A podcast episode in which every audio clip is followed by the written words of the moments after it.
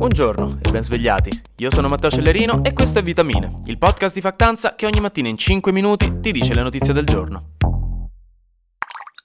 Questa mattina ritorna la rubrica di persone che fanno cose, perché il mondo è pieno di persone e queste persone fanno cose e bisogna celebrarlo. Le cose non si fanno da sole, servono persone che facciano cose e loro le fanno. Così le cose accadono. Molto bene. Partiamo da quella più succosa e allo stesso tempo plausibilmente terribile, perché a quanto pare sono usciti dei nuovi documenti dal caso Epstein, quello di cui avevo parlato settimana scorsa, in cui sembrerebbe, e oggi leggerete sui giornali titoli su questa falsariga, che Epstein avrebbe fatto la cosa di possedere dei cosiddetti sex tapes, cioè dei video che ritraevano, in questo caso il principe Andrea, Bill Clinton e Richard Branson, che è un miliardario, fare sesso con le ragazze minorenni del circolo di traffico sessuale di Epstein e Ghislaine Maxwell, di cui appunto vi avevo parlato. Una rivelazione all'apparenza scioccante, no? almeno dal titolo, che però andando a vedere nasconde una concretezza un po' fumosa, perché a quanto pare queste testimonianze presenti nei documenti legali resi pubblici ieri appartengono a Sarah Ransom, una donna che testimoniò contro Ghislaine Maxwell e Epstein. Durante quei processi però la difesa di Epstein tirò fuori appunto delle mail in cui la donna diceva proprio queste cose, cioè che Epstein possedeva dei video fatti da Epstein in cui quei tre figuri comparivano in bella vista. La difesa di Epstein però riportò quelle mail apposta per screditare Sarah Ransom come testimone, visto che di quei video in realtà non si vide mai l'ombra. E in effetti successivamente Ransom, o Ransom, Ransom ritirò queste accuse, queste dichiarazioni, dicendo che in realtà non ne avrebbe mai più parlato. Quindi non sono mai usciti fuori quei video e oggi sui giornali leggerete che Epstein aveva questi video, secondo questa testimone, ma la verità è che ora come ora non lo sappiamo. La versione ufficiale è in realtà che non esistono e forse la verità vera verissima non la sapremo mai. Però questi documenti resi pubblici ogni tot giorni continuano a infiammare una storia decisamente intrigante e anche molto inquietante. Quindi non lo so, staremo a vedremo su questo. Elon Musk invece, per tornare su sponde leggermente meno lugubri, ha fatto la cosa di essere accusato dal Wall Street Journal di avere un problema con le droghe. E non il vostro problema con la caffeina, ve possino, che alla fine quello è abbastanza innocuo credo, insomma, non esagerate comunque col caffè, mi raccomando, ma dicevo un problema con le droghe pesanti nel caso di Elon Musk, di cui farebbe uso regolarmente, cosa che avrebbe fatto spaventare i dirigenti di Tesla e di SpaceX, che sono le sue due aziende più importanti, scatenando preoccupazioni sulla sua lucidità mentale. Si parla di LSD, cocaina, ketamina, ecstasy, funghi, insomma, il sabato sera tipo del vostro Interrail a Berlino nel 2016, però nel caso dell'uomo più ricco del mondo ha suscitato grosse polemiche, anche perché lui appunto è a capo di società enormi e le amministra spesso direttamente, inoltre collabora con altre aziende come la NASA, che sono governative e che richiedono di avere ambienti di lavoro assolutamente liberi da droghe per legge. Inoltre negli Stati Uniti alcune droghe sono proprio illegali anche da consumare, quindi ecco, questo articolo ha dato da parlare. L'articolo in questione è molto ben documentato, con molte testimonianze testimonianze precise di fonti, che però sono rimaste tendenzialmente anonime, di eventi privati, di situazioni in cui Musk avrebbe appunto assunto droghe, ma anche di una riunione di SpaceX in cui avrebbe biascicato un discorso senza senso. Però l'avvocato di Elon Musk di base ha negato quasi tutto e tra l'altro viene pagato per farlo, sai com'è? Comunque è interessante come la figura di Musk attiri su di sé tutte queste attenzioni mediatiche costantemente, che ci sta, essendo una persona molto eccentrica, ricca e famosa, ma fa ancora di più pensare il fatto che appena ho letto questa notizia non ho minimamente dubitato che potesse essere tranquillamente vera, proprio nemmeno per un attimo.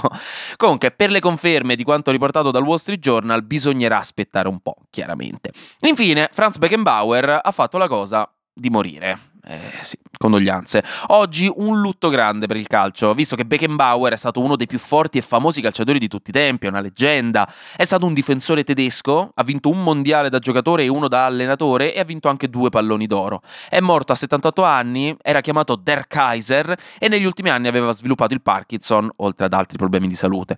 Io me lo ricordo perché su FIFA, nella squadra Classic 11, c'era sempre lui in difesa. Al me di 12 anni Beckenbauer mancherà molto, però anche a un bel po' di tifosi in giro per il mondo, perché comunque la storia del calcio l'ha decisamente fatta. Flash News. Ieri vi ho detto che i Boeing 737 MAX 9 sono stati temporaneamente ritirati dal volo per l'incidente a un aereo giorni fa. Oggi vi aggiungo che in pieno stile Looney Tunes, la United Airlines, facendo delle ispezioni preliminari ai suoi Boeing, ha trovato dei bulloni allentati. Quindi, mm.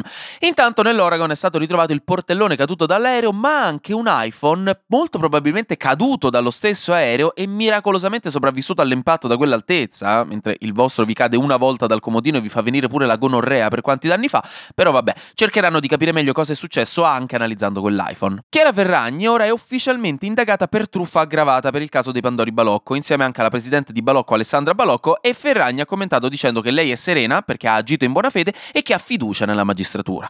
Infine, ieri l'avrete visto tutti, credo, ma per chi non l'ha visto è uscito un video che ha fatto molto discutere dei simpaticoni neofascisti che hanno fatto il saluto romano domenica 7 a Roma per commemorare la strage di H. Larenzia del 78 una roba che i fascisti ricordano ogni anno facendo i fascisti. Ha fatto però molto ridere a tutti, politici compresi, come nessuno della polizia abbia voluto intervenire in questo caso per identificare le persone che hanno apertamente dimostrato il loro supporto al fascismo, mentre è intervenuta la polizia per identificare la persona che alla prima della scala, qualche settimana fa, aveva urlato Viva l'Italia antifascista. Un tipico caso di eh no, questi sono troppi, io non me la collo, se vuoi vai tu. E infine, una bellissima iniziativa di Forza Italia, intanto, vuole presentare domani alla sala stampa della Camera dei Deputati una proposta di legge per rendere obbligatoria nei ristoranti la doggy bag. Obbligatoria come servizio offerto, chiaramente. Se non sapete cos'è la doggy bag, significa letteralmente la borsa per il cane ed è un termine nato negli Stati Uniti, dove la doggy bag ce l'hanno da anni, come tradizione di portare al proprio animale domestico a casa gli avanzi della cena quando si va a cenare fuori. Poi la gente si è resa conto che forse per Giancarlo, il loro bulldog francese di casa, era un po' sprecato l'avanzo di Aragosta in crema di oro e quindi hanno iniziato a mangiarseli loro gli avanzi. In Italia oggi la doggy bag non è una cosa istituzionalizzata, però esiste tranquillamente nei ristoranti. Se al ristorante chiedete di portarvi via gli avanzi della cena, ve lo fanno fare easy. Anche, no, magari una volta, qualche anno fa uno si vergognava a farlo, oggi è una cosa comunque molto sdoganata. Uno perché comunque è cibo che avete pagato voi, ma soprattutto perché la ristorazione e la grande distribuzione quindi i supermercati, sono responsabili di una marea di sprechi alimentari che non sono adeguatamente regolamentati dalla legge, mentre per esempio in Francia molti supermercati e anche ristoranti per legge devono controllare i loro sprechi e sono autorizzati o obbligati in alcuni casi a evitare di sprecare il cibo ma insomma lo devono donare in beneficenza, per esempio. In Italia siamo ancora un pochino indietro da un punto di vista dei regolamenti, però questa proposta di legge per rendere obbligatorio il servizio di doggy bag a fine pasto, per chi lo vuole, magari in carta e non in plastica, che ne so, potrebbe aiutare molto contro gli sprechi, far risparmiare qualcosa, insomma, rendere tutti più contenti. E qui faccio un appello pubblico, vi esorto nella vostra vita futura a ricordarvi di chiedere la doggy bag al ristorante, se avanzate puntualmente metà cacio e pepe a fine pasto. Insomma, non farete la figura dei poveracci, ve lo assicuro, farete solo bene al pianeta e nella maggior parte dei casi l'unica conseguenza sarà avere la possibilità di mangiare cacio e pepe a colazione la mattina dopo. Cosa volete di più? Anche oggi grazie per aver ascoltato Vitamine. Noi ci sentiamo domani perché sarà successo di sicuro qualcosa di nuovo e io avrò ancora qualcos'altro da dirvi. Buona giornata e buon martedì.